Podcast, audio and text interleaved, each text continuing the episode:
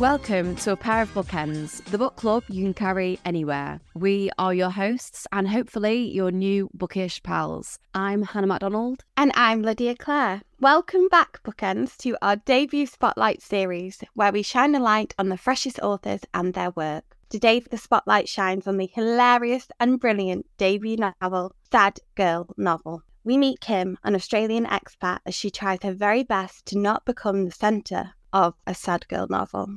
Pip Finkemeyer is a writer based in Naarm, Melbourne. Her fiction has been listed for the Desperate Literature Short Fiction Prize, the Richell Prize for Emerging Writers, the Disquiet Literary Prize, and was nominated for a Pushcart Prize. Pip co founded the Berlin based Sign Nothing to See Here and completed a master's in publishing and editing at RMIT. Her first novel, Sad Girl Novel, is out now and published by Ultimo Press in Australia and New Zealand and by Hachette in the UK and US. And we're delighted to have Pip with us today. So, Pip, welcome to A Pair of Bookends. Thank you. I'm so thrilled to be here. Thank Oh, you. we're so thrilled to have you. And can I just do as a disclaimer to anyone listening, all our bookends, we have devoured this book. We have absolutely devoured it. Me and Hannah were both up reading this novel last night and honestly could not put it down. So we cannot recommend this one enough. and it is going to be responsible for many a late night. So, Yes, yes. Right. Just a warning like if you're going to pick it up, just make sure that you're somewhere comfy because you're then not going to be able to put it down till you finish. I can, I can testament to that. We always love to start our podcast by asking my favorite question, which is what are you currently reading?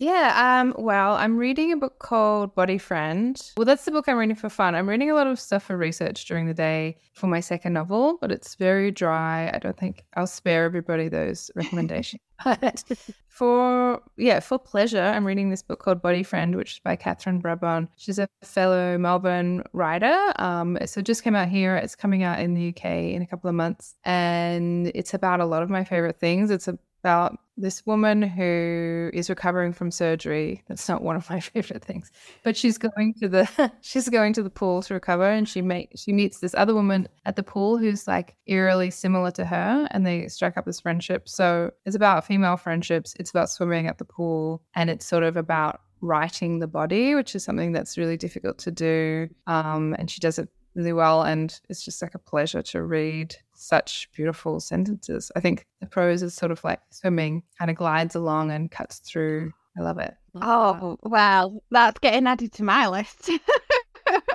no, don't because it really bothers me.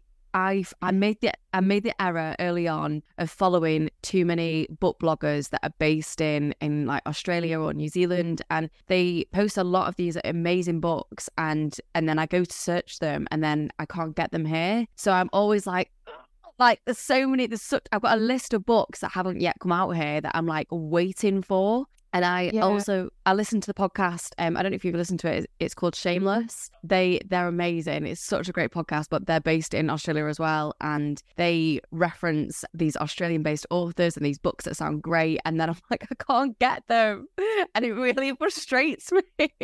Yeah, the publishing world is so interesting like that. Like it's still we still have to wait for things depending on which territory we're in, which is Mm-hmm. I don't think something you have to do much for for TV and film anymore. But I did go online and check that it was coming out in the UK before I recommended it. Amazing.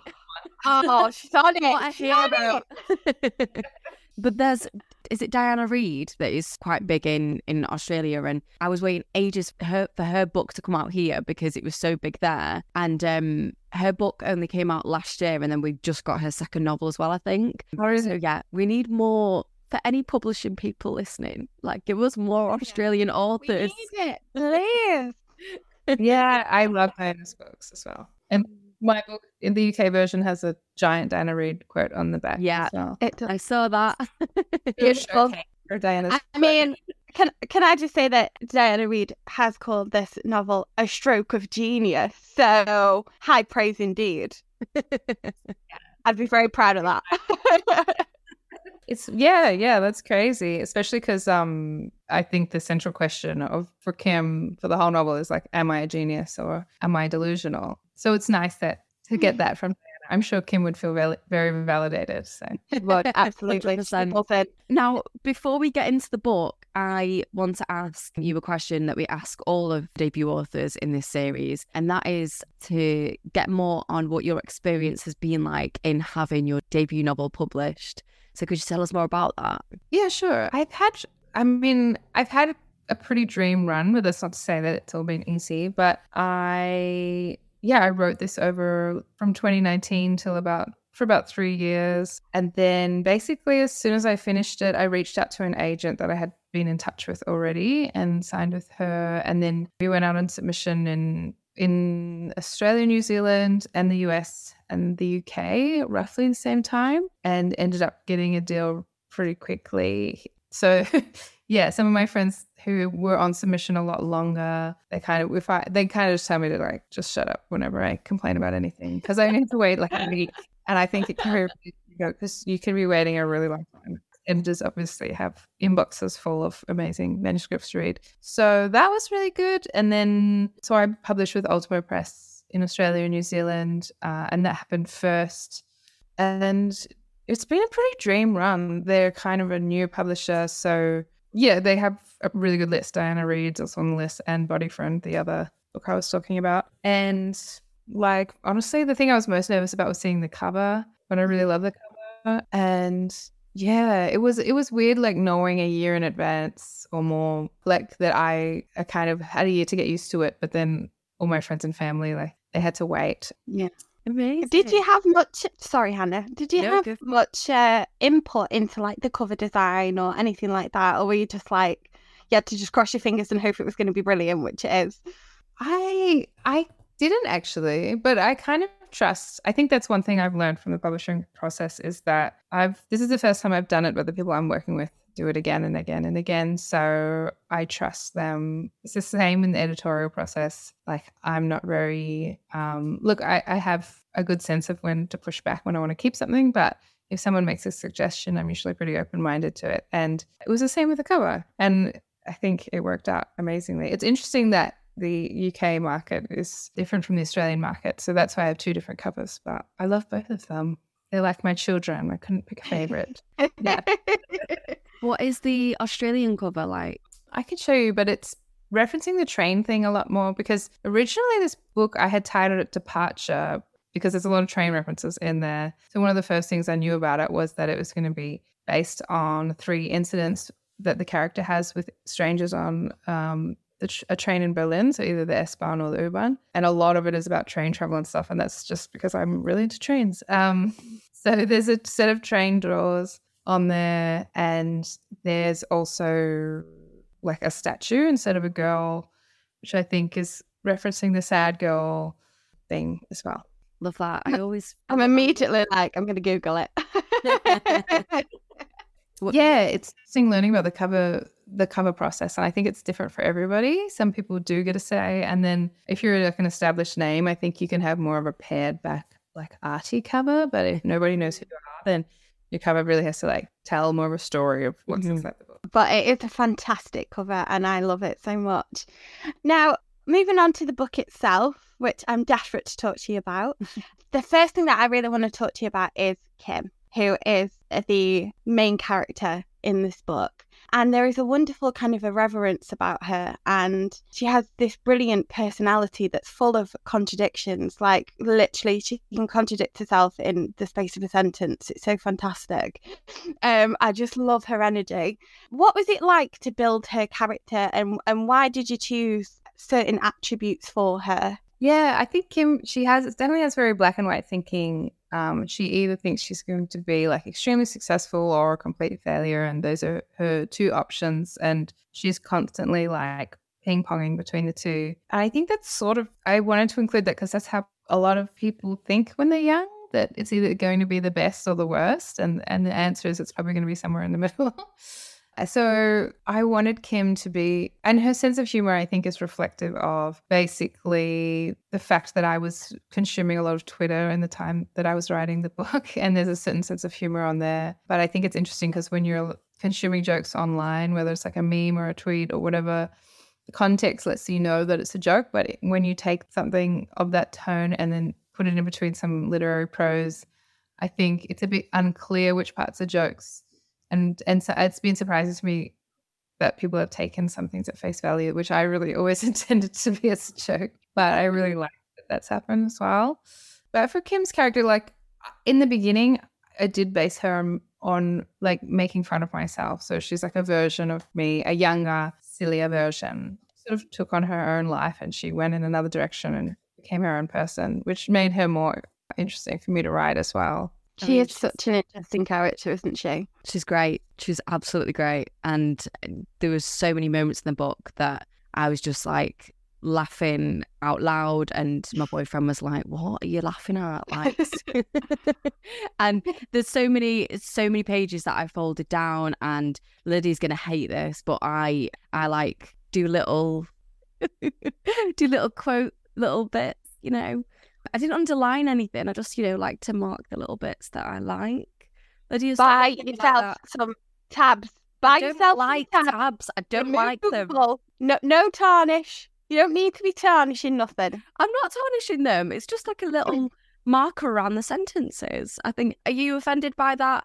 Um, that I did that to your book? No, I actually love it. I've and it's an idea that I just seeing people on Instagram like tag me that they've underlined and like scribbled, dare I say, scribbled in the book. It gave me an idea to start doing it myself because I I recently reread a book that I read when I was in uni and I had like underlined it and written little notes. And it was so cute to reread it and see I what I liked. That. Yeah. And it was all about writing a novel. And I was like, oh, this kind of went into my novel like 10 years later. But I think it's cool. I'm I've started putting a little pencil in my novel when I read now. So I can feel like I'm I I'm working if I have a pencil in my hand when I'm reading. nice. yeah. um well, because I was speaking about folding down pages and underlining little bits, I have actually got a quote that I want to share with the listeners. Are you okay with me reading out parts of your book back to you? Yeah. so this is a part that I really loved, which explores the differences in gender when it comes to uh, confidence in your creativity. So I'm just going to go ahead and read it. Women lacked confidence in a way that was deeply familiar to me. It was me, it was my essence, how I'd been taught to think too. You probably don't deserve anything you want. Then there were the boys who thought they deserved to write a novel. Boys with the unearned confidence of kings. Boys who read exactly one book, such as Sapiens or Moneyball, then decided that qualified them to write a memoir about losing their virginity in college or something. And I could go on because there's more to that, but I just loved that bit so much. And I thought it, it, it was so interesting and it brought up so many questions for me on like who gets to tell their stories and all that kind of stuff. But I think it's so fascinating the differences between men and women in like their confidence in their creativity and in sort of creating art and producing their art. And I wanted to ask you, as you wrote this, obviously, why do you think there is such a difference in the way women perceive themselves as creatives or as, as artists? I don't, yeah, I wish I knew why, but I think it's just yeah, it was amazing to sort of go to open mic nights and nights where people were reading. And I had so many female friends that would come along and sort of study what was being read and go home and work on their stories and not even apply and be like, even though they were writing at a pretty high level, they just didn't think they were there yet. And then at the same events, I would meet men that just like had never been before, or never tried to write anything before, but just like got up and read. A, the the thing about the the guy who wrote a story about losing his virginity that happened. And and he went straight into like asking me for advice and you know where could he publish it and all the stuff. Like not one single piece of positive feedback. Just kind of felt like it needed to be in the world. And um which is kind of cool for him i guess. But i think it's just really evident that i think women feel like they need to work a little bit harder in order to be taken seriously, which is not the way it should be, but it's the way it is. Mm-hmm. I saw a tweet the other day about there was this really prestigious residency announced here, and I think 33 of the 35 spots went to women and two went to men. And someone was asking why that was. And because when it comes to the manuscripts submitted to publishers, the split is still 50 50. So it's just that in terms of seeking out opportunities to get better and to work with people who can mentor you, women seek out those opportunities a lot more. But in terms of having a manuscript that they think is publishable, it's still split evenly. So I don't know the answer to just sort of encouraging women just to go for it and skip all those steps ahead of like thinking you have to do due diligence and sort of like pay your dues before you're successful. You really don't. You can just sort of do whatever you want and like skip straight to the front of the queue if you want. Love that. I hope that inspires many a woman to go ahead and do exactly that. Um, Absolutely. Yeah, I, I love that. And I find it so funny that, because that was going to be my next question, was about the guy in the book. And she's talking about, you know, being asked for advice and stuff like that. And I wanted to ask if that had actually happened to you. So that's brilliant that actually did. That happened. And then something happened to a friend of mine. Like a lot of it is like amalgamated stories that happened to friends of mine. But basically, the guy she was seeing said he was taking time off to like work on a novel. And then when he, he showed her the novel, it was just like he'd copy and pasted a bunch of like stories from Reddit. And this is my this is my draft. These are my inspiration.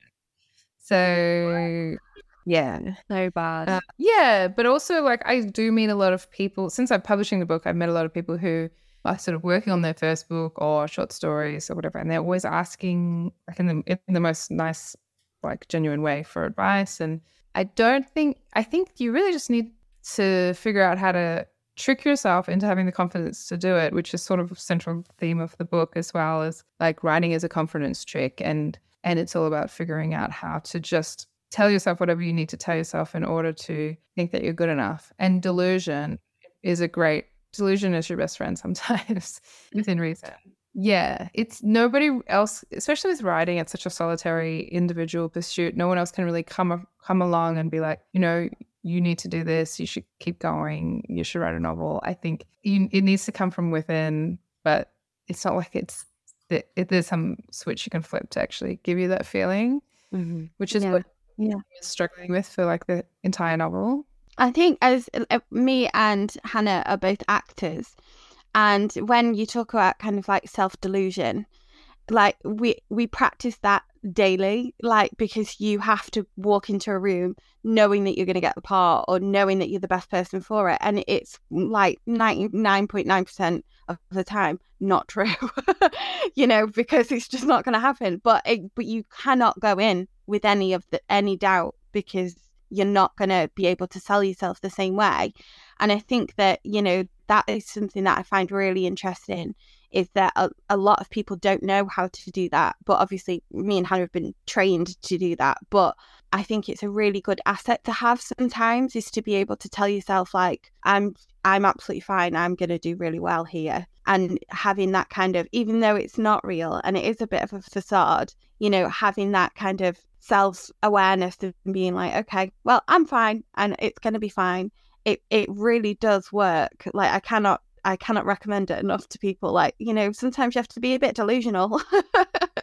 yeah, I think it's really effective, and I think maybe something like acting would be harder because you're all constantly brushing up with like someone else's reality. So you need to you can be delusional to to a certain point, and then you need someone to like affirm that. Or mm. but with writing, it's like you can be delusional for like three years by yourself. and then you only find out at the end whether it's good or not. Um, a real test of how how talented your imagination is. Yeah. Yeah. Yeah, absolutely. It's and I mean, thank goodness that you had the confidence to write this novel because it is a brilliant, brilliant book. And one of my favorite characters, or I should say, relationships in in the book was between Kim and her therapist Debbie, and the the conversations they have with Gina, it's just so brilliant.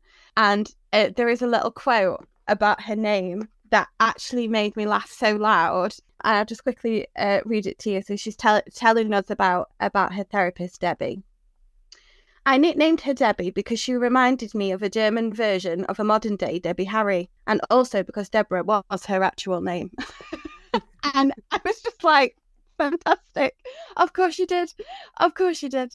And honestly, I don't know why. Again, Hannah knows this, but our bookends listener will know this. There's always one line in a book that will get me, and that got me. And I was like, this is it. This is it now. This is too funny.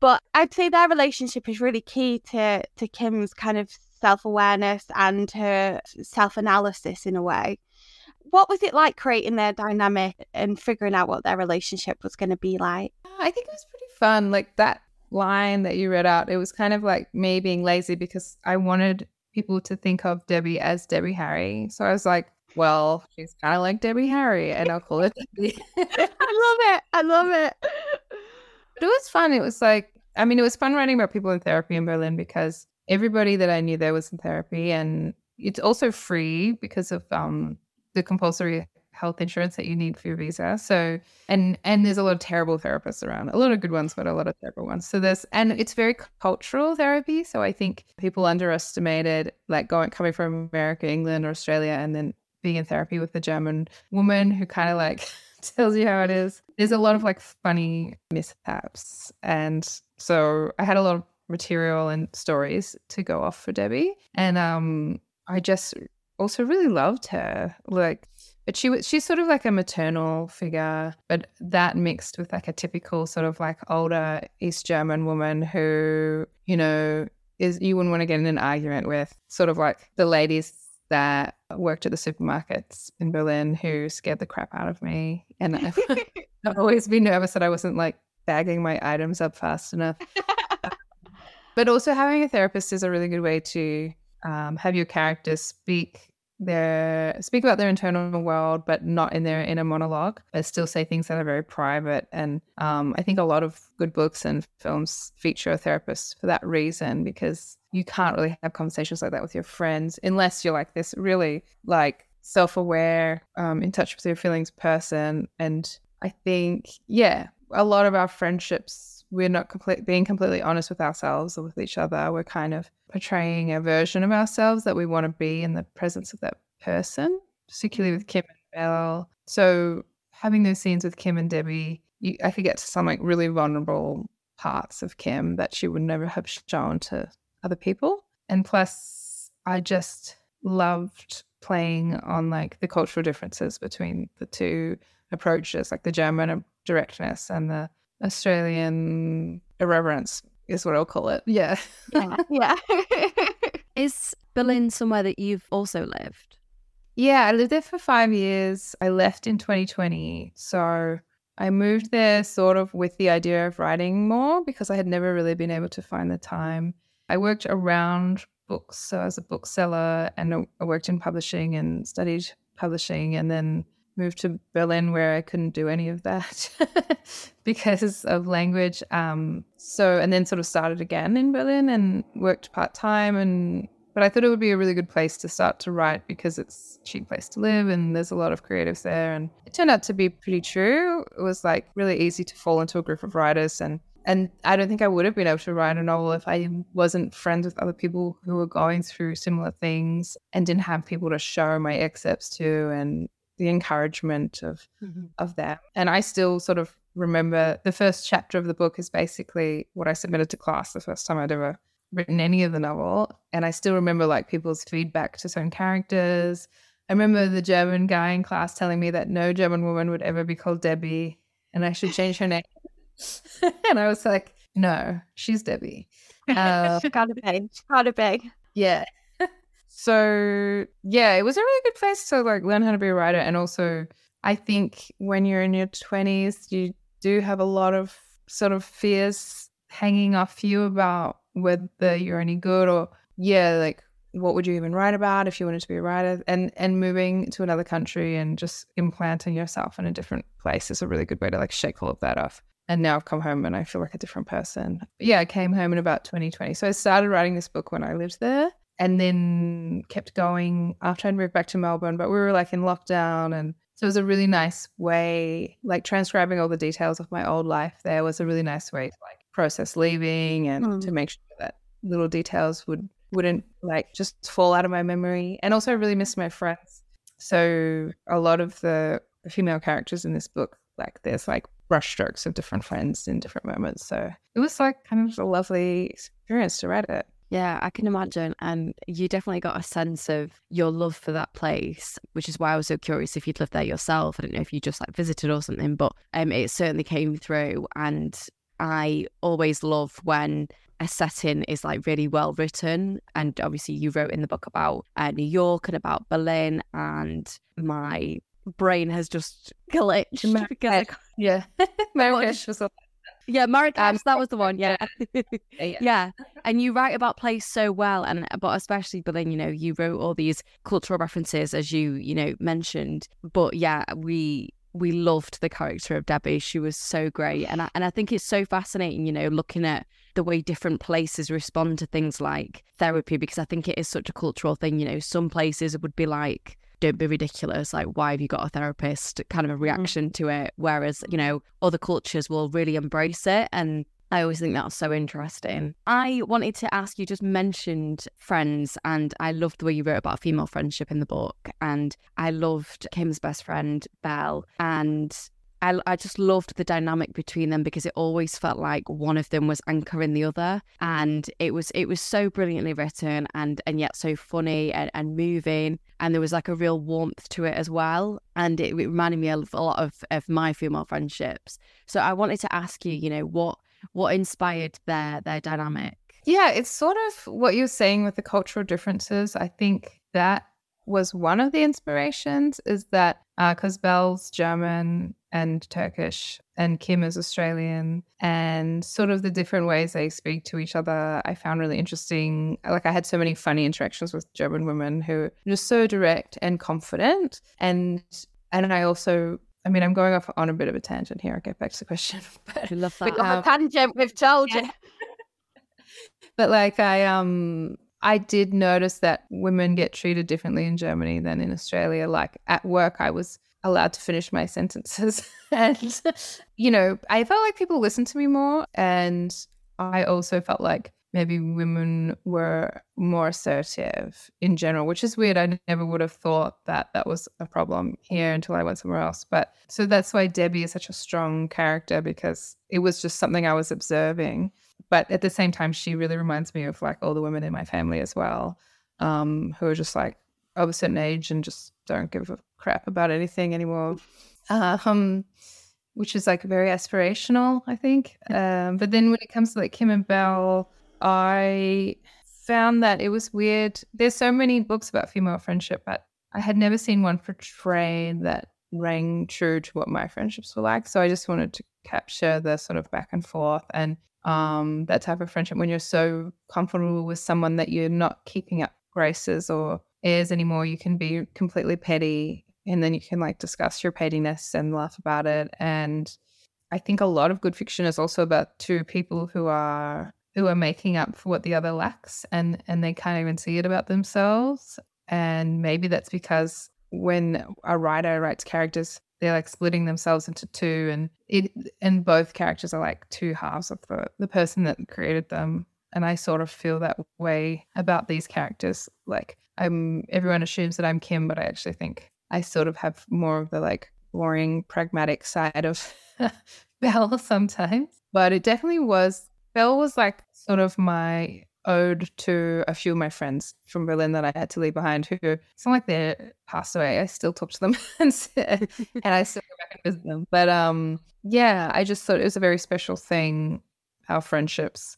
And I I think that there's still this idea that when you move overseas, like the best thing that can happen is some big romance, like you'll fall in love. And obviously that's really nice that that happens too. But I think what's more realistic is that you kind of have all these platonic loves, then you meet all these amazing friends, and um, it's just it sh- it should be obvious, but it's not that obvious that like obviously the love of your life is probably going to be one of your friends in the long term, maybe. Yeah. Yeah, I love that. I uh, I love the um, and I always reference it the quote from uh, Sex and the City, but it's about like your your friends being your soulmates, and guys are just the people that you have fun with, and um, and I love that so much because I, I think it's it's only something that I ever see in in female friendships, you know, that we have this sort of like love for each other that kind of goes beyond anything. You know, you never really see that with guys. Yeah, they have like love for each other, but there's always kind of a distance kept. Whereas I Mhm. think like women don't really like we kind of lack those boundaries with each other. but in like a positive way. it's a positive thing. It's a great thing. And it's a beautiful thing as well. And I think, you know, you articulated that so well. And I also just want to add in here, just because we're speaking about Belle, I loved uh, Baby. My baby. It was such a great little addition to the book. And yeah, I just thought it was so brilliant and and how much um involvement that Kim had in in Belle's sort of like you know experience with motherhood and her experience with birth as well you know she was so involved in that and i think as well that's another thing that is so specific to like female friendships and that like you know we do get involved in the big things in each other's lives and I think there's real beauty in that. So yeah, I thought it was so beautiful the way you articulated that. Oh, thank you. Yeah, baby. Originally, I called baby baby because I thought Kim was so jealous of baby taking Belle's attention that she wouldn't want to like engage too much or like call baby by their name. But then I just thought the name baby worked really well, especially because in German, das Baby, it's like it's the same as English. You just call it baby baby, and it's a gender neutral term. And I wanted, I wanted baby to be a baby and be able to like choose their own gender as I grew up. But in terms of Kim being there for the birth, yeah, I was always looking for how Kim could be a good friend to Belle because Belle is such a good friend to Kim, and she Kim doesn't really know how lucky she is until the end. I mm-hmm. think mm-hmm. so. I wanted it to be believable that you know both women had they had their own little acts of creation going on at the same time, but they they intersected and they both contributed to to the other one maybe in more ways than they knew originally. I love it, honestly, I, I, and I think that a lot of the time, it, I mean, you do a great job of of making it feel so genuine. Their relationship is so genuine, and I think it's really hard because I don't know what it is, but I can spot a fake friendship from a mile away in a book, you know, I, and it's it just I know when something isn't coming across like it's real, like it has it's like you know grounded in feeling. Um, but with their relationship, it so was. It really was. And again, like you were saying, it did. It reminded me of of friendships in my life, and it's you know it's just brilliant that that you've been able to capture that because I it's not an easy thing to do at all. I'm just like piling on the praise, piling on the praise. but I also love that sad girl novel. It's it's sort of a, a, misnomer, and I think that a lot of the time nowadays, I think we are kind of saturated with in the publishing industry. I'm a bookseller myself, uh, with kind of these typical types of women who are now, you know, it's they're all about being, you know, sad and miserable and, you know, and angsty and, you know, celebrating that. And that's fantastic. But I do feel like we've got to a point where there are so there's so much about that that people are forgetting about the authenticity of women and where they can be sad and they can, you know, indulge themselves in that way. But there's also so much more to it. And you capture that really well with this book because, you know, it is funny, it is self aware. And I think that it's such an interesting trend at the moment. Um, why do you think that sad girl novels, as we call them, are, are particularly popular at the moment? Yeah, it's so interesting to think about because um, my relationship to to sad girl novels has really changed since I wrote a book called Sad Girl Novel. like I've so bef- when I first heard the term, I think it was probably 2018, 2019, which is when this book is set. And I just sort of didn't think about it that deeply. I thought it was funny and that it was useful for me because it helped me find more of what I like. And I think that that's the best role that genre can play is that it just connects people, the right readers with right books. And, you know, at its simplest, that's what it's supposed to do. But then, yeah, obviously I've been thinking and writing and talking about the genre a lot.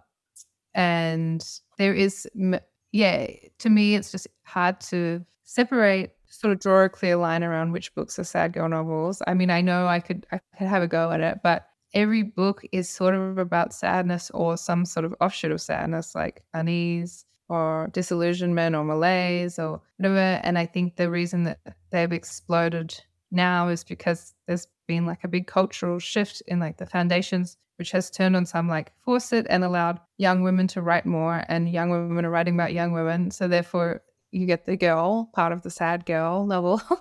so it's it, for me, it's like kind of hard because every novel does explore sadness. Otherwise, it wouldn't be a very good novel.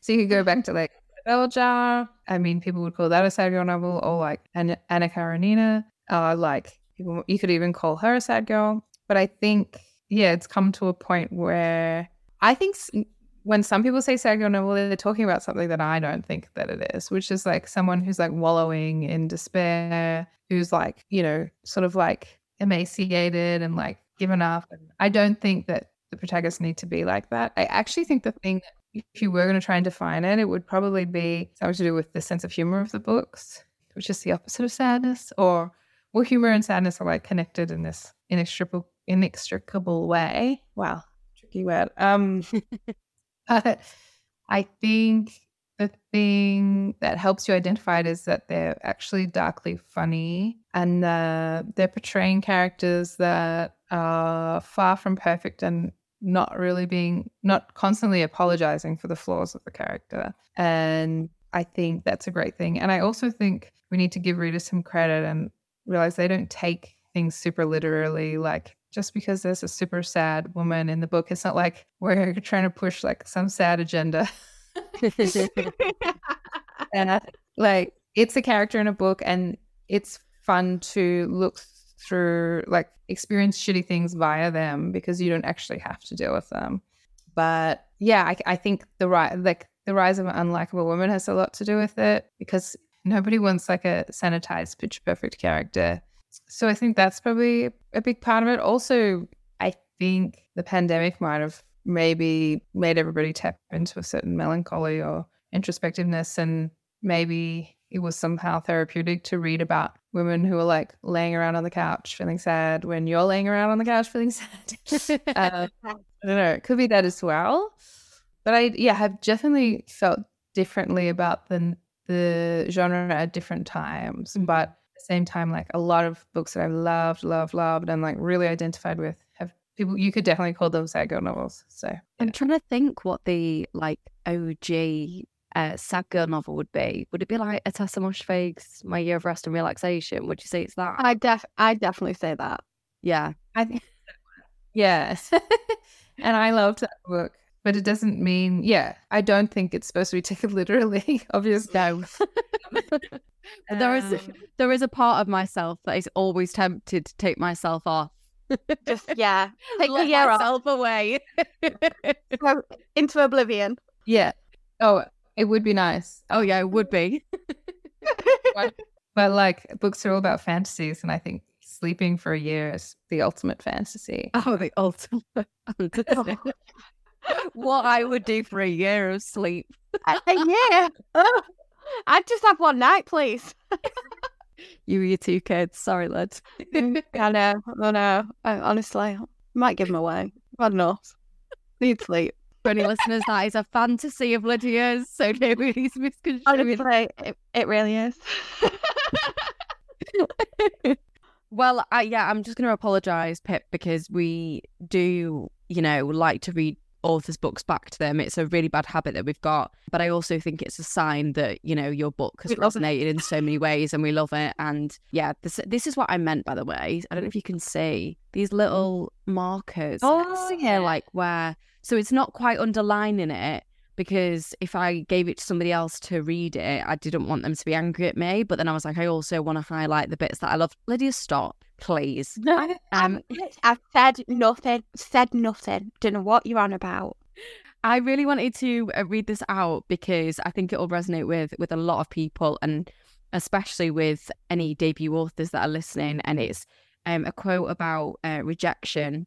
And yeah, I, re- I have a lot of thoughts on rejection. Obviously, as we're actors, um, there's a lot of feelings on that. um, so I'm just going to read this. Writing is a life of rejection, he started. If you go ahead with trying, you need to know that and be okay with it. You need to make rejection your friend, become accustomed to seeing its face at your writing desk, your dinner table. Anywhere or anytime you slow down for a minute to breathe, it will catch up with you. You only succeed if you make it an intimate friend.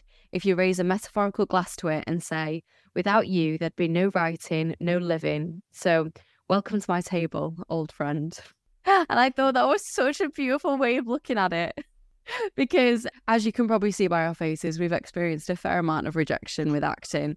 And, you know, as any creatives will understand, like it's tough. It's it's not an easy thing to to experience. And I'd love to know what your own experience with rejection has been like.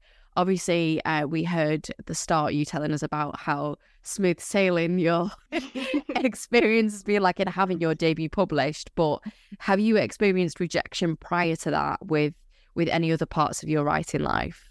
Yeah, for sure. I mean, when I first started writing short stories and deciding to submit them to like small literary journals and stuff, like the majority of them don't get accepted. And um, if I looked at the stats, like they would not be good. But I have to say, I think the inverse of that is like everything that's ever been written getting published, which is not a good reality. Um, you know, like there needs to be rejection, mm-hmm. unfortunately. Yeah. So I don't want to go into a bookstore and like read everything that someone somewhere I thought it should be a book.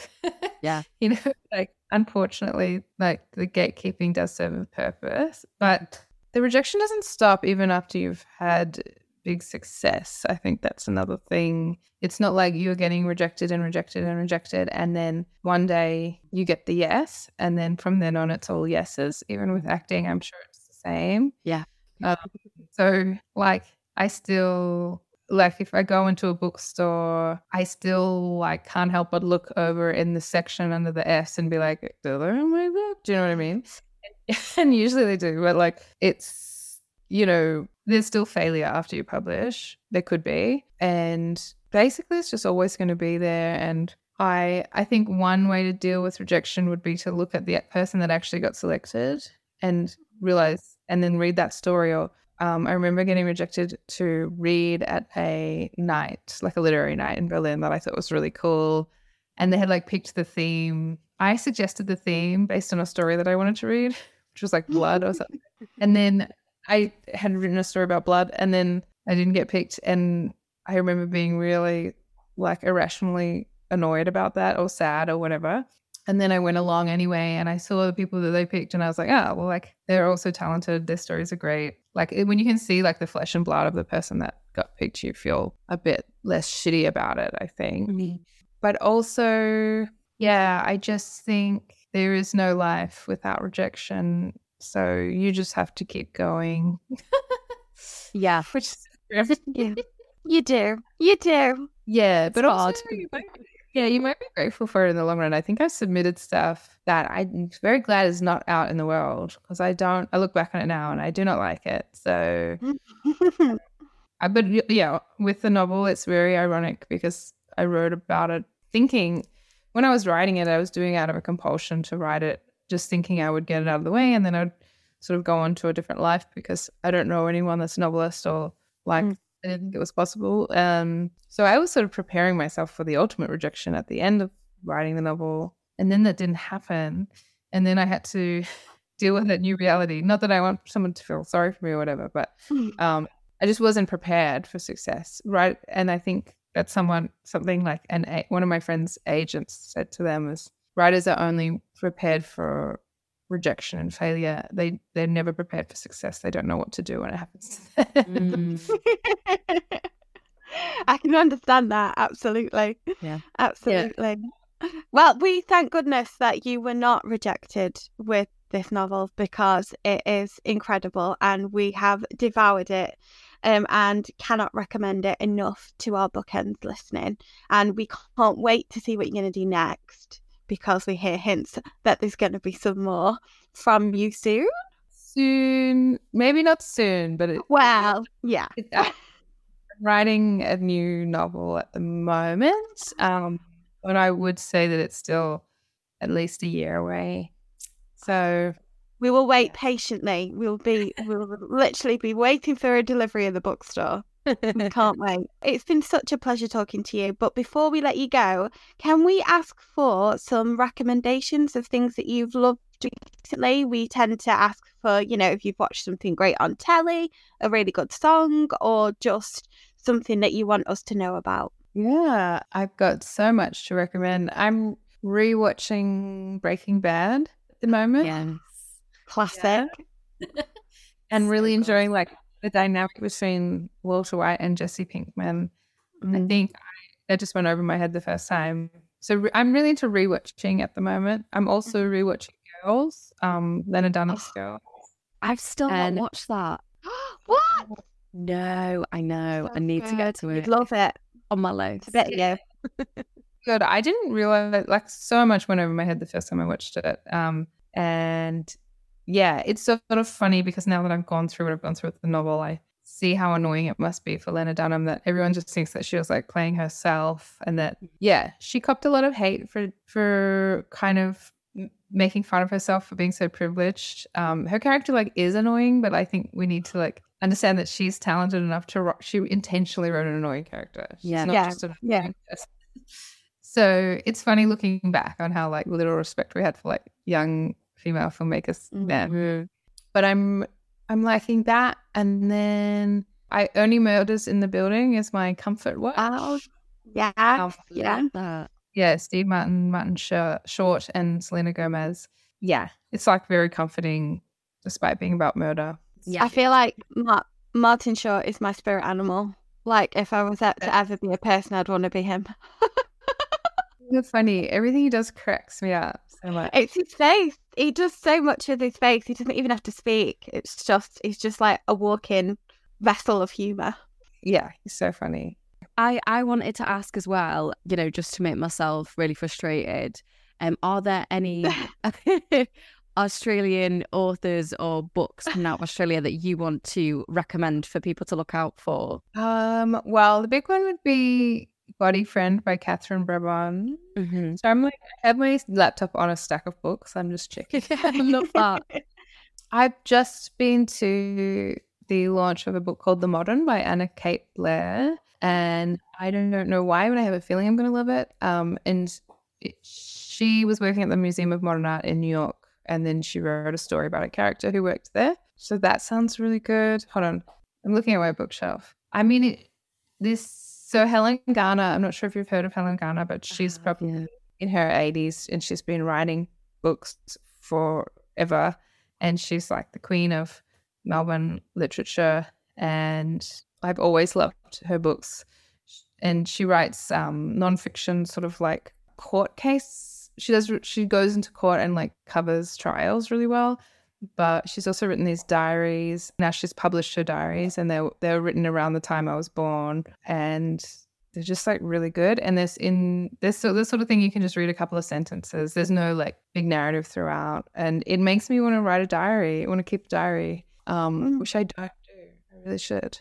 Yeah, I Uh, don't either. I think, you know, you it could be so like precious to somebody one day and like yeah, I think it's it's also good for yourself to kind of get all your thoughts and, and feelings down onto a page. I mean, obviously you do that through your writing, I guess. Um, but yeah, I think a diary is just such a, a great thing to keep to like Mm. look back on, you know. yeah and just to write about like little gossipy things that happened and Yeah. to be that important I'm making it sound like really wanky and you're just like, no, it's just well most of my diary when i reread them they're like the best bits are not the are not the sort of big thoughts that are occurring to me mm-hmm. they're just sort of like little trivial thoughts that i had that i didn't think were that interesting at the time and then reading back i'm like i'm funny or like whatever yeah. yeah. or like just really dramatic things you write when you're hungover that you, that you don't want to feel 24 hours later I'm never going to drink again.